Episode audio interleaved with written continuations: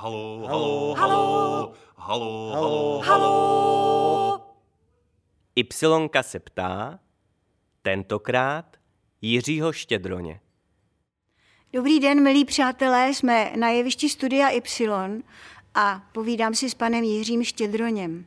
Je to zpěvák, textař, herec a člověk, který má za sebou obrovskou kapitolu různých etap, podivných a podivuhodných životních změn.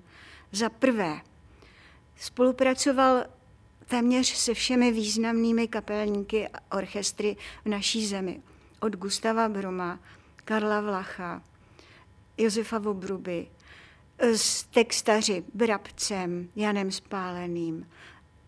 Navíc jako mladý chlapec eh, začal v divadle, které se jmenuje X62, což je kuriozní i v tom, že Studio Y se původně mohlo jmenovat X, jenomže vzhledem k tomu, že už existovalo v Brně divadlo X, tak se potom Y jmenuje Y.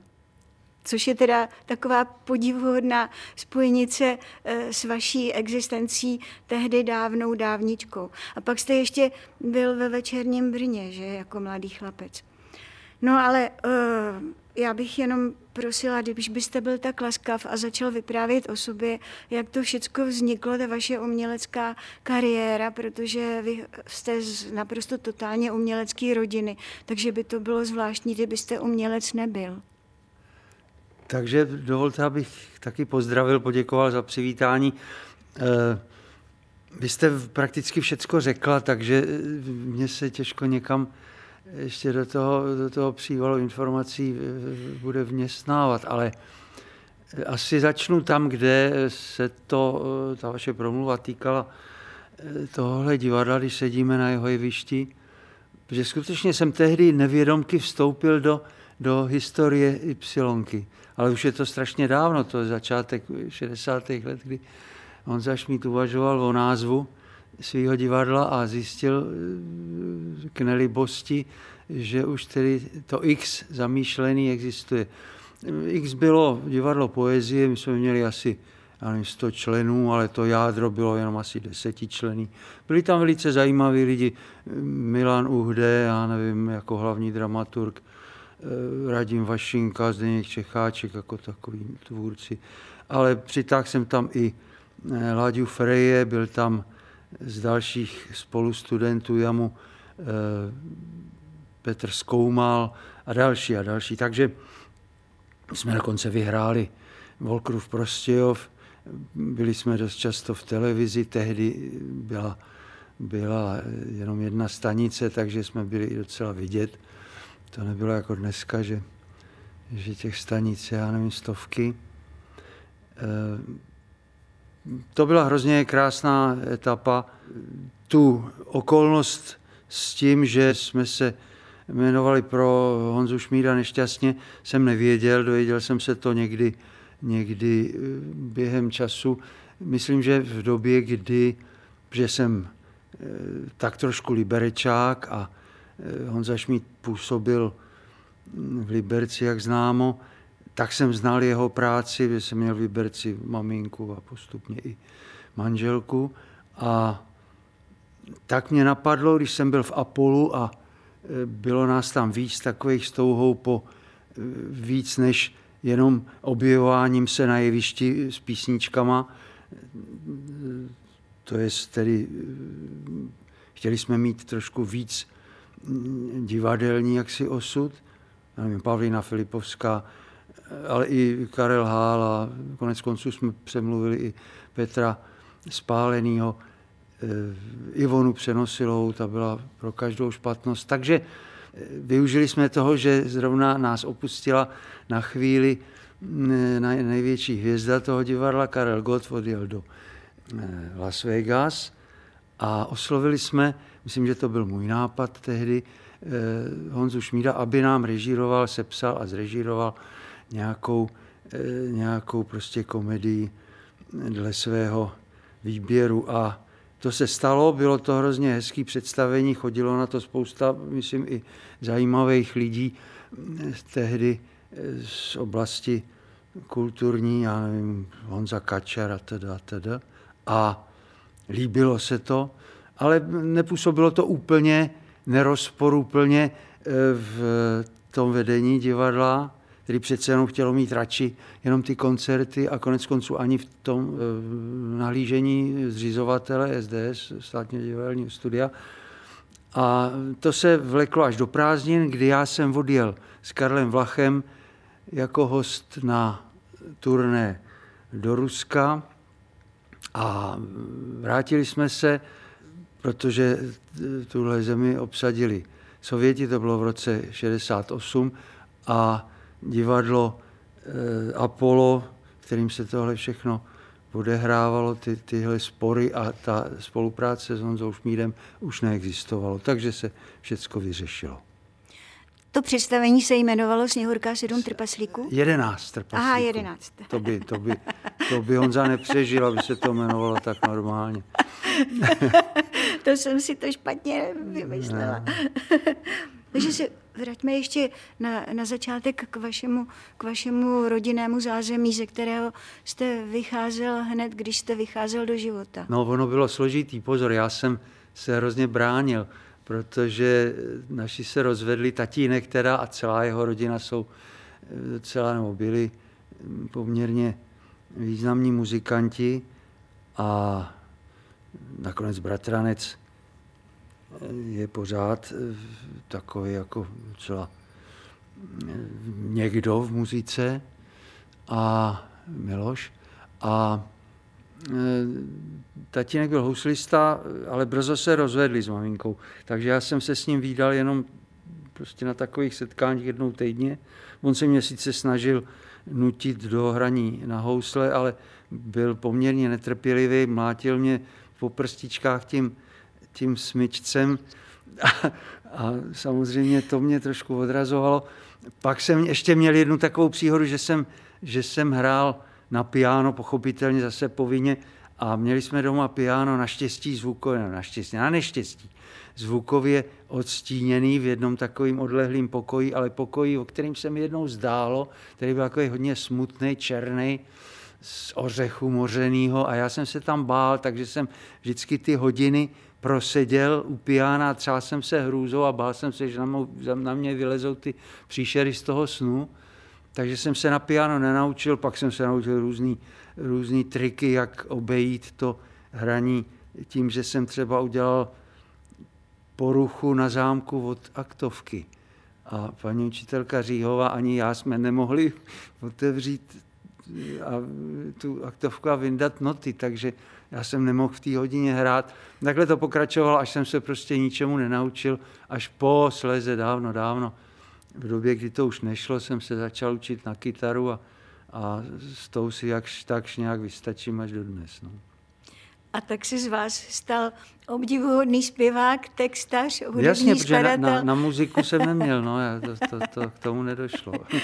Ale naprosto vám rozumím, protože já jsem se taky uh, měla učit hrát na klavír v místnosti, která byla tajně odstrčená mimo, mezi všechny ostatní a, a taky jsem se tam bála. Takže, takže víte, no, taky no, nehraju no, dobře. To jste první, kdo mě rozumí tady v tom ohledu. tak eh, jenom prosím, eh, ještě mi řekněte, jak se stalo, že jste opustil svou uměleckou dráhu a stal jste se podnikatelem? Už jsem toho nějak tak měl i dost z jedné z jedné části toho mm, věčného zájezdování a vůbec honění, starání se. Ale hlavně tady byla příležitost, že tady bylo něco, co jsme do té doby nemohli dělat, to je podnikání a, a věci toho druhu. Byť jsem k ním měl vždycky v tom naším, našem, té naší branži docela blízko, tak přece jenom jsme v pravdě nepodnikali, až, až tedy to začalo být možný po roce 89 a tak jsem toho naplno využil. Byl jsem spolumajitelem sklárny, měl jsem eh, dokonce takovou firmičku s reklamním posláním ale musím přiznat, že mi to moc nešlo. No, zkoušel jsem to dost let, nějakých 8-9 let, ale podnikání mi moc nešlo. A končil jsem, což bylo docela bizarní, eh, jako obchodní ředitel, já obchodní ředitel, eh, se svým úplně, úplně primitivním eh, nesmyslem pro obchod. Jako obchodní ředitel Pragu koncertu. A přišel jsem jednoho krásného dne dát nabídku Láďovi Županičovi, který tedy řediteloval divadlu v Karlíně, hudebnímu divadlu a on mezi řečí, sice jsme se na žádným s proměnutím kšeftu nedomluvili, a mezi řečí mi nabídl, že bych si u nich něco malého mohl zahrát, což jsem uvítal a stalo se to a tam tu už bylo jenom půl patra do semaforu, kde jsem dodnes. Ano, já jsem právě připravovala ve zvuku operu Betlém Aha. a s velkou radostí jsem vás viděla jako Herodisa. A tehdy jsem uh, měla uvádět oslavu tady toho vydání zvukového a v noci jsem si to začala připravovat a nemohla jsem si vůbec vzpomenout na jméno Herodes. Hmm. Ale fakt jsem si nemohla vzpomenout, jak se ten zločinec, co ty dítětka malý ničil, jak se jmenoval. Tak jsem, pak jsem na to přišla a udělala jsem si mnemotechnickou pomůcku Héra vlastní sestra Máslo. Takže od té doby vím, že jste dělal Herodesa a byl jste tam výborný a jste tam, jste tam velmi dobrý. A jak se propojila ta spolupráce mezi Y a vámi teďko v současné době? No, my jsme od té sněhurky a jedenácti trpaslíků jsme si celou dobu tak jako na přeskáčku, protože já jsem sem rád chodil, ne sem, tamhle do toho sálu vedle. A na přeskáčku jsme si s Honzou slibovali, že spolu ještě někdy něco uděláme, no a nakonec k tomu po nějakých 40, já nevím, 45 lety došlo, dělali jsme TGM v kostce, respektive Honza mě obsadil do krásné role a mm, to už je nějakých, no prostě to bylo někdy před možná už 12 lety a teď tady hraju v jiném, v jiném kousku, který se jmenuje Swing a nebo Štěstí. Jsem tady velice, velice rád. No, je otázka, jak jsou rádi oni, ale tak já vždycky hned odběhnu zase do toho semaforu, takže to nepřeháním. Já jsem si všimla, že vy, když vstoupíte na jeviště, tak v hledišti, to ještě teda bylo v době, kdy v hledišti seděli lidé, tak v hledišti začne šum, že jsou prostě všichni náhle nesmírně vzrušení, jo, protože jako, už jenom váš zjev. Jestli je to a von to, a jestli ještě to, naživu, že, to, že vzpomínky na, na vaši éru uh, zpěvák kovou, tak se to nějakým způsobem propojuje. Rozumím. Ale po každý, po každý, když vyjdete na to jeviště, tak jsem si všimla, že ta reakce toho publika je opravdu nesmírně živá. Já už to moc nevnímám, ale máte možná pravdu. No. Já teda fakt je, že jsem, jak ta, eh, já nevím, jak se to jmenuje, ČT3 vysílá takový vykopávky s proměnutím eh, teď, a jak je člověk samozřejmě doma, tak eh, mě na to občas někdo upozorní, že tam běží něco z toho období 60. 70. let. No a tak nejsou to úplně nejhorší eh, výkony ode mě. Na to, že tehdy samozřejmě technika a technika a, a ty věci okolo byly prostě takový, jaký byli, nebyli zdaleka tak pokročili jako dneska.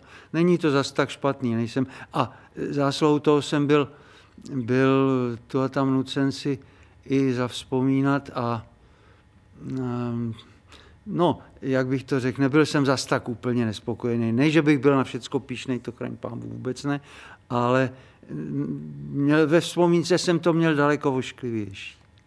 No to je, myslím, asi to nejlepší, co člověk, co si člověku vůbec může přihodit. Yeah. Že se zpátky, když se ohlíží a vidí, co udělal. Takže jsou tam i věci, na které může být pišnej. Samozřejmě, že každý z nás má věci, na které pišnej není. Ale jako pak, když se tam objeví něco, co máte i vy sám hrozně rád a, a na co si uh, vzpomínáte jako na něco pěkného, tak je to prostě, myslím si, dar, který uh, stojí za to, aby člověk byl na světě.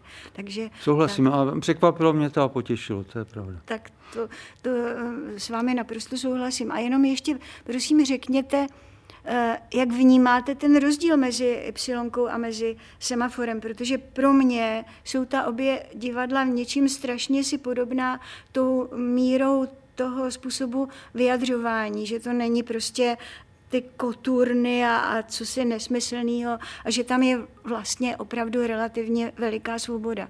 Vnímáte to takto, nebo je tam něco zásadního, co, co cítíte jako rozdíl mezi těmi dvěma soubory? Eh, bude to znít hrozně ode mě primitivně, ale eh, upřímně za to jsem to nikdy eh, tímto způsobem ne, jak si neporovnával. Ono, sice je to něčím příbuzný, už jako historicky vzato, ale zas tak podobný si to není. Jo.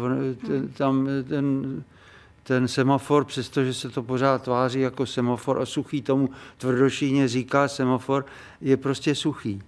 Když to tady přece jenom těch barev je víc a není to jenom Jan Šmíd, že? i když je to e, mluva, kterou to divadlo hovoří, kterou on vymyslel, přesto se tady najde řada odchylek a oklik, kterýma se to divadlo pohybuje a není to zdaleka jenom tedy eh, není to zdaleka jenom on. Když to tam se to pohybuje, byť je to velice sympatický, protože ten suchý je eh, až nestvůrně obrovská figura, kterou doceníme možná někdy až s odstupem nebo naši, naši potomci, tak eh, v zásadě si to, jak říkám, úplně doslova podobný není. No, v, tom se to, v tom se to liší.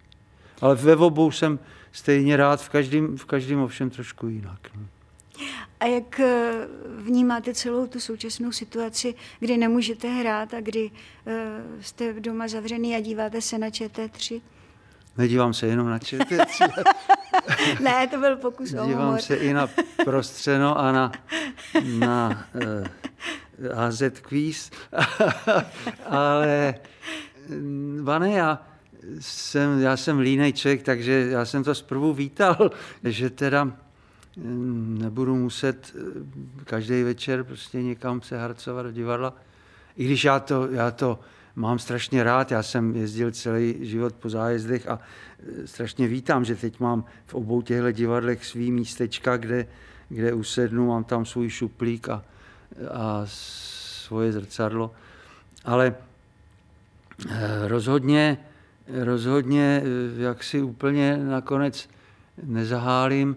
Já jsem si začal hrát a eh, starý takový všelijaký šlágry, eh, Evergreen, který předtím nepřišla řeč, ne, ani, ani na ně nebyl čas. Hraju si je, učím se je na kytaru a na spaměť, většinou v angličtině, takový Kill Me Softly a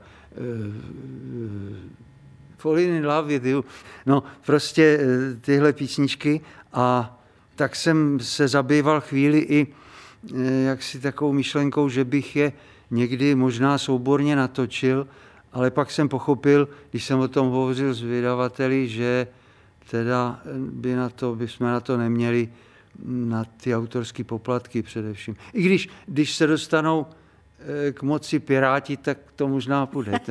Já si myslím, že ne, protože to je nějaký mezinárodní zákon, který no. se nedodržoval v době bolševismu, ale nyní se to nedodržoval vůbec. Proto, řádu, se mohlo, proto se mohlo vydávat řada no.